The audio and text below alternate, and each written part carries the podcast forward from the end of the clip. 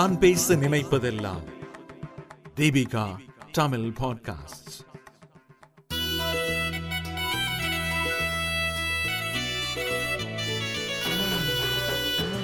தை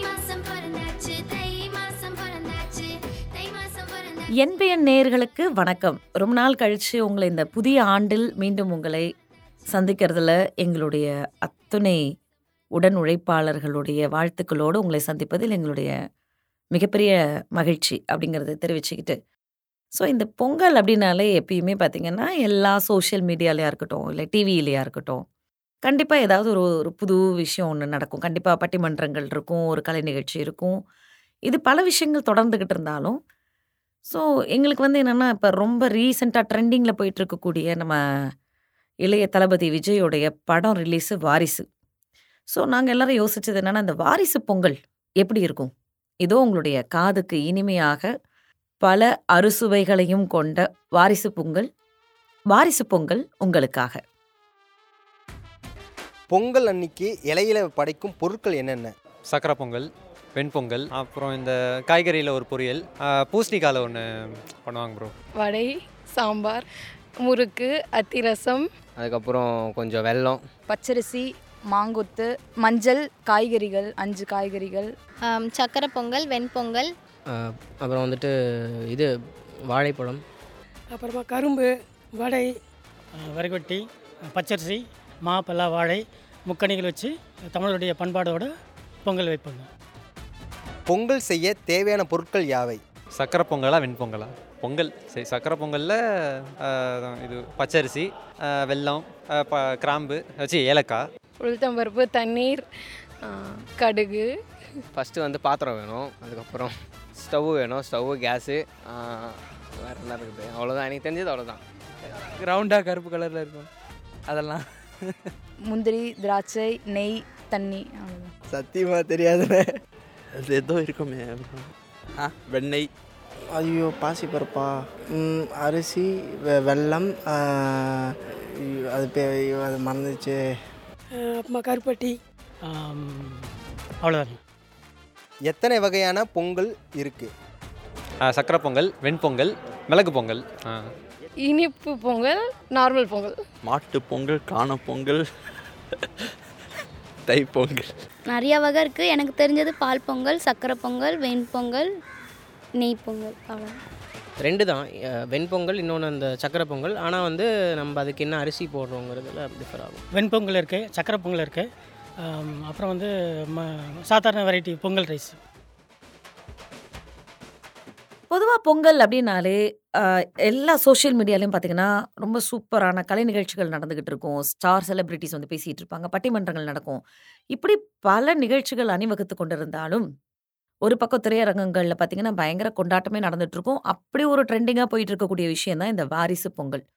so இந்த வாரிசு பொங்கலில் நம்மளுடைய வாரிசுகளான பிள்ளைங்கள்லாம் இந்த பொங்கலை எப்படி பார்க்குறாங்க வாரிசு வந்து என்னென்னலாம் தெரிஞ்சு வச்சிருக்கிறாங்க? வாங்க நம்ம தெரிஞ்சுக்கலாம்.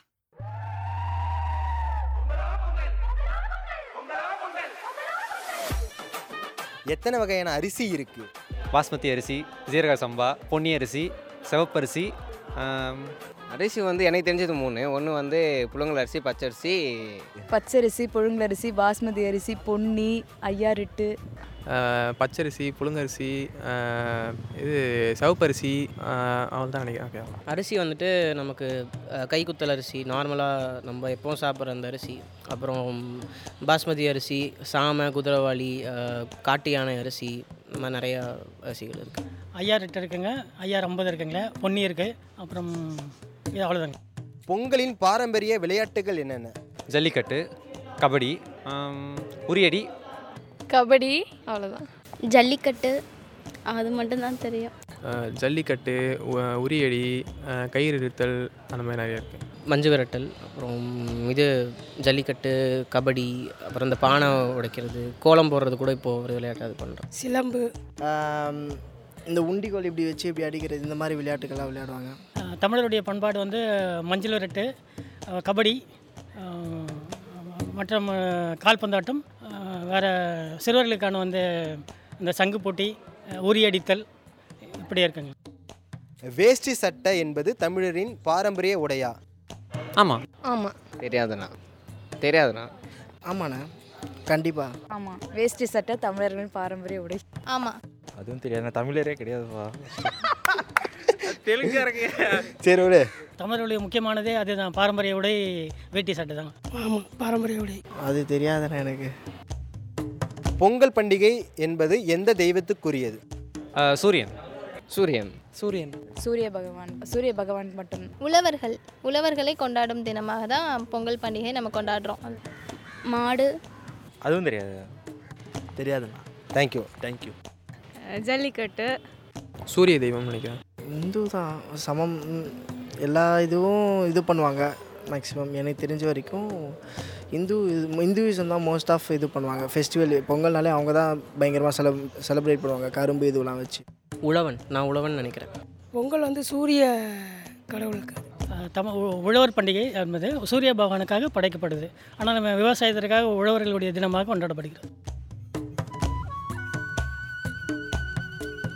ஸோ நம்ம இவ்வளோ நேரமாக நம்மளுடைய வாரிசுகள் அப்படின்னு சொல்லலாம். இந்த காலத்து இளைஞர்கள் பிள்ளைகள் எப்படி எடுத்துக்கிட்டாலும் பொங்கலை பற்றிய ஒரு புரிதல் எப்படி இருக்குது பொங்கலினுடைய கொண்டாட்டங்கள் எப்படி இருக்குது அதே போல் அதுக்கு என்னென்னலாம் நம்ம பயன்படுத்திக்கிட்டு இருக்கிறோம்? அப்படின்றத நம்ம இங்கே கேட்ட உடனே நீங்கள் கண்டிப்பாக நாங்களாம் எந்த நிலைமையில் இருக்கிறோம்? அப்படிங்கிறது நீங்கள் தெரிஞ்சிருப்பீங்கன்னு நினைக்கிறேன்.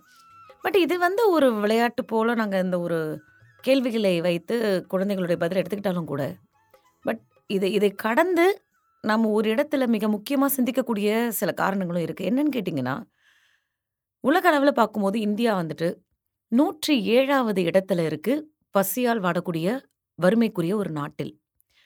அதே போல் பார்த்தீங்கன்னா ஒரு கணக்கெடுப்பு இப்படி சொல்லுது. என்னன்னு பார்த்தீங்கன்னா ஒரு நாளைக்கு சராசரியாக ஒரு மனிதர் ஐம்பது கிராம்லேருந்து குறைந்தது ஐம்பது கிராம்லேருந்து அதிகபட்சம் நூற்றி ஐம்பது கிராம் வரைக்கும் ஒரு நாளைக்கு ஒரு மனிதர் உணவை வந்து வேஸ்ட் பண்ணுறதா ஒரு புள்ளி விவரம் சொல்லுது.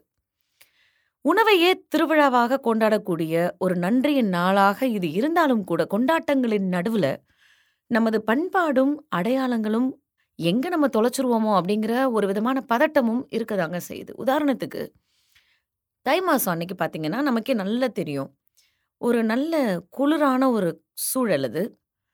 அப்படியே அந்த கிராம பக்கம் தான் நமக்கு ஞாபகத்துக்கு வரும். பொங்கல் அப்படின்னு எடுத்துக்கிட்டோம்னாலே பொதுவாக நம்ம எல்லாருக்கும் மனசில் வர்றது ஒரு கிராமம். அந்த இடத்துல ஒரு ஆடு மாடு. ஒரு கன்னத்தில் வந்து ஒடுக்கு விழுந்த ஒரு தாத்தா ஒரு பாட்டி அவர்களுடைய முகங்கள். ஒரு வெள்ளந்தையான ஒரு மனசு இருக்கக்கூடிய ஒரு எளிமையான மக்கள். அவங்களுடைய ரொம்ப பெருசாக அலட்டிக்காத ஒரு எளிமையான ஒரு வாழ்க்கை. இதெல்லாம் போய் பார்த்துட்டு உடனே நம்ம மனசுக்கு என்ன தோணும் அப்படின்னா அந்த பாரதி ராஜா சாருடைய படத்தில் வர மாதிரி இல்லை திரைப்பட காட்சியில் இயற்கையை காட்டும் பொழுது ஒரு பெரிய பிரமிப்பு இருக்கிற மாதிரி அந்த ஒரு நாள் ரெண்டு நாளில் அந்த கொண்டாட்டங்கள் அப்படிங்கிறது காணாமற் போயிடக்கூடாது அப்படிங்கிறது தான் ரொம்ப மிக முக்கியமான ஒரு நோக்கம். இதில் இன்னும் என்னென்னா பொதுவாக இந்த பொங்கல் அப்படின்னு எடுத்துக்கோங்களேன். இதில் என்னென்ன விஷயங்கள்லாம் உள்ளர வரும் பாருங்களேன். உதாரணத்துக்கு பொங்கல் அப்படின்னாலே நம்ம உடனே ஞாபகத்துக்கு வருது தொடர்ந்து விடுமுறை லீவு ஓகே. லீவுக்கு அடுத்து யார் ஞாபகத்துக்கு வருவாங்கன்னு பார்த்தீங்கன்னா தாத்தா பாட்டியோட சொந்த ஊர். நாங்கள் ஊருக்கு போகிறோம் இந்த ஒரு கான்வர்சேஷன் வரும். போயிட்டு வந்ததுக்கப்புறம் என்ன பண்ணுவோம்? அங்கே போய் எடுத்த புகைப்படங்கள் எல்லாத்தையும் நம்மளுடைய சோஷியல் மீடியாவில் ஷேர் பண்ணுவோம். சரி அங்கே போய் பார்த்தீங்கன்னா அதுலேயும் அந்த ஒரு சில பேர் பண்ணுற அந்த அலப்பறைகள்லாம் இருக்கும் பாருங்க. என்னமோ இத்தனை வருஷம் நம்ம வந்து யூஎஸ்லேருந்து வந்த மாதிரியும் இதெல்லாம் என்னமோ காண கிடைக்காத வந்து ஒரு பெரிய ஒரு ஒரு இடத்துல நம்ம நின்றுக்கிட்டு இருக்கிறோம் அப்படிங்கிற மாதிரியான பாவனைகளை நம்ம எல்லாருமே காட்சிப்படுத்தவும் இந்த உலகத்தில் நான் எவ்வளோ ட்ரெண்டாக இருக்கிறேங்கிறத காட்டுறதுக்காக மட்டும்தான் இந்த கொண்டாட்டங்களையும் இயற்கை வளங்களையும் நம்ம பார்த்துக்கிட்டு வந்துட்டு இருக்கிறோமோ அப்படின்னு சொல்லக்கூடிய ஒரு விதமான அச்சம் வருகிறது. ஏன்னு கேட்டிங்கன்னா இப்போ இந்த இதுக்கு ப்ரீவியஸாக நம்ம கேட்ட இந்த கேள்விகள்லேருந்து நம்ம பிள்ளைங்க சொன்ன பதில்லேருந்து பார்த்தோன்னா பார்த்தோம்னா குறிப்பாக சொல்லணும்னா நம்மளுடைய வாரிசுகள் சொன்ன பதில்ல பார்க்கும் பொழுது பொங்கலுக்கு என்ன விதமான உணவுப் பொருட்களை நம்ம குறைந்தபட்சம் பயன்படுத்துவோம்? அதே போல் அந்த பொங்கலினுடைய உருவாக்கத்துக்கு என்னென்ன விதமான பயன்பாட்டு ப்ராசஸ்க்குள்ளார நம்ம எல்லாத்தையும் அரேஞ்ச் பண்ணுவோம்? ஏன் இதை பண்ணுறோம் அதுவும் குறிப்பாக அந்த சீசனில் பார்த்தீங்கன்னா அந்த தை மாதம் அறுவடை பார்த்திங்கன்னா பெரும்பாலும் அந்த கரும்பு நெல் மஞ்சள் இந்த சாகுபடி பார்த்தீங்கன்னா அதிகப்படியாக இருக்கும். ஸோ அதனால் பாருங்க அதனுடைய அடையாளமாக என்ன பண்ணியிருப்பாங்கன்னா அந்த முதல் அரிசியை எடுத்து கடவுளுக்கு வந்து நன்றி சொல்லி அதை வந்து குத்தல் அரிசின்னு சொல்லுவாங்க அப்போல்லாம். நம்ம ரொம்ப நல்ல வாசனையாக மனமாக இருக்கும் அந்த அரிசியில். அதுவும் வந்து ஒரு வருஷத்து நெல் ஒரு வருஷத்து சாப்பாடு இல்லை ஆறு மாதம் நெல் ஆறு வருஷத்தினுடைய அரிசி சாப்பாடெல்லாம் சாப்பிட்டு வளர்ந்த நமது மூதாதையர் சமூகம் இருக்குது ஆனால் இன்னைக்கு இருக்கக்கூடிய இந்த தலைமுறைக்கு ஆறு மாதம் நெல்லுனாலும் என்னன்னு தெரியாது. ஒரு மாதம் நெல்லுனாலும் என்னன்னு தெரியாது. இந்த நெல் முதல்ல நம்ம தமிழ்நாட்டில இருந்தோ இல்லை இந்தியாவில இருந்து தான் வருதா இல்லை வேற எங்கேயாவது அண்டை மாநிலங்கள்ல இருந்து வருதா? இந்த நெல் நம்மளுடைய வீட்டுக்கு வர்றதுக்குள்ளார எத்தனை கைகள் இதை மாறி இருக்கு? இந்த எந்த விதமான கவலைகளுமே இல்லாமல் நம்ம ரொம்ப எளிமையாக இந்த சாப்பாடு எனக்கு பிடிக்கல நான் அதனால் வந்து இதை தூக்கி போடுறேன் அப்படின்னு சொல்லிட்டு நம்ம ஒரு விதமான அந்த உணவை வந்து நம்ம வீணடிக்கிறோம். இது ஒரு பக்கம் இருக்கு. இன்னொன்று பார்த்தீங்கன்னா உணவை வந்து அளவுக்கு மீறி நம்ம வந்து பெரிய அந்த கண்ணினால் ஏற்படக்கூடிய கவர்ச்சியின் அடிப்படையில் ஒரு ஒரு ஜென்ரலாக எடுத்துக்கோங்கங்க. ஒரு ஒரு ஃபேமிலியோட ஒரு ஹோட்டலுக்கு போகிறோன்னு வைங்களேன். பசிக்காக உணவை வந்து ஆர்டர் செய்து சாப்பிடக்கூடிய அந்த நிலை மாறி எங்கே நம்ம வந்து ஒரு குறைவான வெரைட்டிஸை சொல்லிட்டோன்னா அது பெரிய நம்மளுடைய ப்ரெஸ்டிஜியஸ் இஷ்யூ ஆகிடுமோ அப்படின்ற காரணத்துக்காகவே அந்த ஐட்டங்கள் எல்லாம் கூகுள் பண்ணி தேடி கண்டுபிடிச்சி தெரிஞ்சு வச்சுக்கிட்டு சாப்பிட்றோமோ சாப்பிடலையோ நம்ம டேபிளை அதை அப்படியே ஃபில் பண்ணிட்டு அந்த இடத்துல நம்ம கெத்து காட்டணும் அப்படின்னு சொல்லிட்டு போகக்கூடிய தலைமுறைகளும் இன்றைக்கு நம்மிடையே இருக்க தான் செய்கிறாங்க இது வந்து பொங்கலுக்கும் இதுக்கும் என்ன தொடர்பு அப்படின்னு யோசிக்கலாம். உழவர்கள் உணவை மதித்தார்கள். அதற்காக ஒரு நன்றியின் நாளாக எடுக்கணும்னு சொல்லிட்டு தான் அதை ஒரு அறுவடை நாளன்று ஒரு நன்றியின் நாளன்று இந்த உழவு திருவிழாவாக பொங்கல் பெருவிழாவாக நம்ம நாளடைவில் கொண்டாடிட்டு வரோம். இது எல்லாரும் பெரும்பாலும் யோசிக்கக்கூடிய விஷயம்தான் அதனால உணவு என்பது ஒரு நாளைக்கு சராசரியாக ஒவ்வொருத்தருடைய உடல் அவங்களுடைய நிலையை பொறுத்து நம்ம உடம்புக்கு எந்த உணவு ஒத்துப்போகும்? நம்ம எது போன்ற உணவுகளை சாப்பிட்டால் நம் உடலுக்கு நம்மளுடைய நாட்டிற்கு அதே போல் பார்த்தீங்கன்னா இந்த பொருளாதாரத்தில் பார்த்தீங்கன்னா மிகப்பெரிய இடத்த பிடிச்சிருக்கிறதுன்னு பார்த்தீங்கன்னா ஃபுட் இண்டஸ்ட்ரி தான். நல்ல தரமான சில உணவுகள் நம் கைக்கு வராமல் இருப்பதும் இதை பற்றிய அறிவு நமக்கு மிக குறைவாக இருக்கிறத வந்து நமக்கு அடையாளப்படுத்தி காட்டுது. இதையெல்லாம் நமக்கு முன்கூட்டியே தெரிய வரும்பொழுது இப்போ உதாரணத்துக்கு சொல்லணும்னா நான் எங்கள் அப்பா கிட்ட போய் ரொம்ப பெருமையாக சொன்னேங்க ஒரு நாள். அப்பா நீங்கள் சாப்பிட்றீங்களே இந்த பொங்கல் என்ன தெரியுமா? அப்படின்னு. ஏதோ நீ செஞ்சு வச்சிருக்க என்ன பொங்கல்னு தெரியலம்மா என்னம்மா? அப்படின்னாரு. இல்லைப்பா வரகரிசியில் பண்ண பொங்கல் அப்படின்னு. அவர் எடுத்து ரெண்டு பருக்கு அந்த எடுத்து பார்த்துட்டு சிரிச்சாரு. எனக்கு ஒன்றுமே புரியல. என்னப்பா நீங்கள் இந்த காலத்துலேயும் நாங்கள் இவ்வளோ ட்ரெடிஷ்னலாக வரகரிசி இதெல்லாம் சாப்பிட்றோம். ஆமாம் கிலோக்கு எவ்வளோக்குமா வாங்கினேன் அப்படின்னாரு. அப்போ நான் வந்து ஏன்னா இப்போ வந்து இந்த மில்லட்ஸ்னுடைய ரேட்டெல்லாம் ரொம்ப ஆர்கானிக் ஃபுட் அப்படிங்கிற ஒரு பெரிய புரட்சியில் வந்துட்டு அதிகமாயிட்டதுனால நான் அதனுடைய விலைப்பட்டியலை சொன்னேன். அவர் சிரித்தார் என்ன? அப்படின்னு கேட்டால் நெல்லெல்லாம் பயிரிடுறதுக்கு முன்னாடி மானாவாரி பயிர் அப்படின்னு சொல்லி போடும் பொழுது இது போன்ற இந்த வரகு சாமை இதெல்லாம் வந்து ஒரு காலத்தில் ஒரு பெரிய ஒரு முக்கியத்துவம் வாய்ந்த ஒரு பயிராக இல்லாமல் அது ஒரு மானாவாரி பயிராக பயன்பாட்டில் இருந்தது. மானாவாரி பயிர் அப்படின்னா அதுக்குன்னு பெரிய மெனக்கடல்லாம் இருக்காது. உதாரணத்துக்கு ஒரு பெரிய நிலம் இருக்குன்னு வச்சுக்கோங்களேன். அதை உழுது தயாராக இருக்குன்னா முதல்ல ஒரு நெல் போடுறாங்கன்னா அடுத்து உடனே அந்த மண் வந்து இன்னும் வளமோட தான் இருந்துகிட்டு இருக்கு. அடுத்து இன்னொரு பயிரை போட்டு அதில் இருக்கக்கூடிய ஈல்டு எடுக்கிறதுன்னு சொல்லுவாங்க. அந்த ரெண்டாவது முறை எடுக்கும் பொழுது பார்த்தீங்கன்னா அந்த பருவநிலை மாறி தானாகவே வானம் மழை பொழிந்து அந்த கால சூழ்நிலைக்கு தகுந்த மாதிரி அது தயாராக இருக்கும். அந்த இடத்துல எந்த விதமான மெனக்கடலும் இல்லாமல் பயிர் செய்து அதனுடைய அறுவடை எடுக்கிறது பேர் தான் மானாவாரி பயிர்னு சொல்லுவோம். ஸோ இந்த மானாவரி பயிரில் வந்துட்டு ரொம்ப அசால்ட்டாக அனாவசியமாக போடுறது பார்த்தீங்கன்னா எள்ளு போடுவாங்க. சில பேர் உளுந்து போடுவாங்க. சில பேர் பார்த்தீங்கன்னா அந்த தட்டைப்பயிறுன்னு சொல்லுவாங்க அது போடுவாங்க. அந்த மாதிரி மானாவாரி பயிரில் மெனக்கடல் இல்லாமல் போட்ட ஒரு விதமான அந்த மில்லட்ஸ் தான் வந்து பார்த்தீங்கன்னா அந்த வரகு சாமை இதெல்லாம் சொல்லக்கூடிய இந்த அரிசி வகைகள் அப்படின்னு சொல்கிறோம் ஆனால் இன்னைக்கு பாருங்க அது மார்க்கெட்டிங்கில் எந்த இடத்துல இருந்துகிட்டு இருக்கு ஒன்று ரெண்டாவது அவர் சொல்ல வரக்கூடிய கருத்து என்னன்னா நீங்கள் சாப்பிடக்கூடிய இந்த வரகு சாமை இது எல்லாமே முதல் தரமானது கிடையவே கிடையாது. ஏன்னா அதனுடைய ஒரு அரிசி பருக்கையினுடைய அளவே பார்த்தீங்கன்னா ரொம்ப பெருசாக இருக்கும் அப்படின்னு சொல்கிறாரு ஏன்னா இதெல்லாம் அவங்க வந்து உழவு செய்திருக்கிறாங்க அறுவடை பண்ணியிருக்கிறாங்க. அவங்களுடைய அனுபவத்திலேருந்து சில கேள்விப்படும் பொழுது இன்றைக்கி நம்ம வந்து வெறுமனே நம்மை நாமே ஒரு சமாதானப்படுத்தி கொள்வதற்காக நம்ம வந்து ஒரு திணை வகைகளை சார்ந்து நம்ம நகர்ந்துட்டுருக்கோம். ரொம்ப ஆரோக்கியமான உணவு பழக்கத்தில் நகர்ந்துக்கிட்டு இருக்கிறோம் அப்படின்னு சொன்னாலுமே கூட அடுத்தபடியாக சராசரி ஒரு குடும்பத்தில் எழக்கூடிய கேள்வி இன்னைக்கு சராசரியாக ஒரு அரிசியினுடைய விலை பார்த்திங்கன்னா கிலோ வந்துட்டு நாற்பத்தி ஐந்து ரூபாயில் நாற்பத்தி ரெண்டு ரூபாயிலிருந்து நூற்றி பத்து ரூபாய் வரைக்கும் அரிசி கிடைக்குது.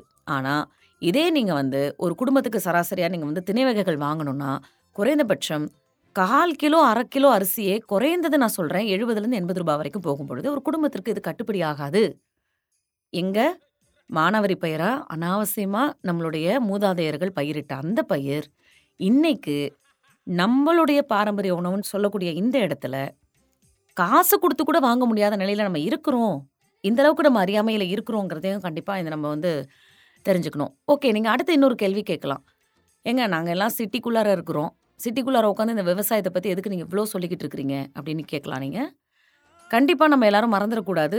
சிட்டி சென்னை அப்படிங்கிறது வந்து ஒன்லி நம்ம வந்து இங்கே பிழைப்பதற்காக வந்த இடம். கண்டிப்பாக நம்ம எல்லோருக்குமே ஒரு தொடக்கம் அப்படின்னு ஒரு ஆரிஜின் ஒரு பிளேஸ் இருக்குது அந்த இடத்துல நம்ம பெரிய அளவில் எதுவும் பண்ண வேணாம். தயவு செய்து நம்ம உங்கள் வீட்டில் உங்கள் தாத்தா பாட்டி வச்சுருந்த இடத்துல நிலத்துல இல்லை வந்து உங்கள் ஊர் பக்கங்களில் இருக்க நிலத்துல என்ன விளையுது? அது யார்கிட்ட இருக்குது அதில் என்ன விளைச்சல் இருக்குது அதுக்கு என்ன போய்கிட்டு இருக்குனாலும் குறைந்தபட்ச அருவியாவது நம்ம வளர்த்துக்கிட்டோன்னா அடுத்த தலைமுறையிலிருந்து இப்படி ஒரு விவசாயத்திற்கான இடமே கூட இல்லாமல் போகலாம். ஏன்னா அதையுமே வந்து கார்ப்பரேட்டாக பண்ணுறதுக்கு தேவையான எல்லா விதமான முயற்சிகளும் நடந்துக்கிட்டு இருக்கு சரி இப்போ நம்ம எல்லாருமே வந்து கொண்டாட்டத்தினுடைய அந்த மூடில் இருக்கிறதுனால திரும்பி நம்ம கொண்டாட்டத்துக்குள்ளாரே வரலாம். குறைந்தது நம்ம மூதாதையரோட கொஞ்சம் நேரத்தை செலவிடுவோம்.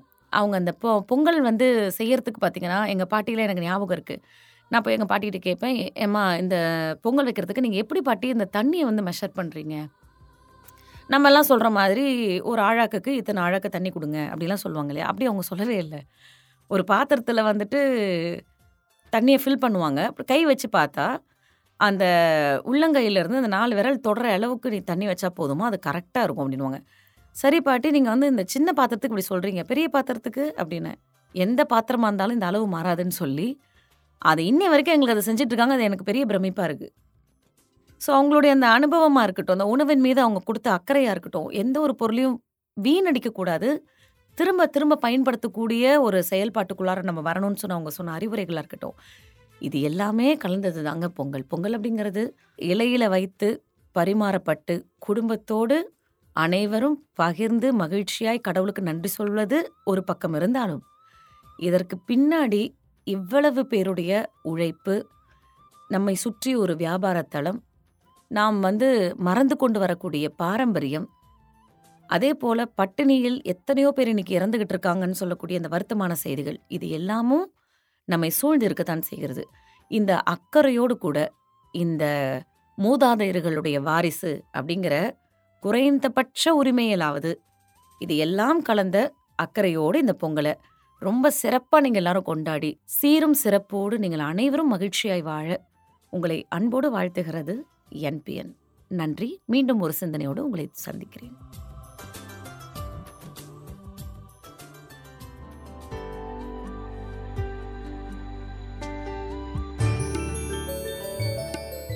இந்த வலையொலியை தயாரித்து வழங்குவது தீபிகா ஊடக மையம்.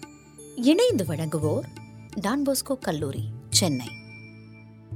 குரல் வடிவம் அமளி. ஒலி வடிவமைப்பு வின்ஸ்டன். மீண்டும் மீண்டும் கேட்கத் தூண்டும் நான் பேச நினைப்பதெல்லாம். தீபிகா தமிழ் பாட்காஸ்ட். வாரம் இருமுறை சந்திப்போம். சிந்திக்க.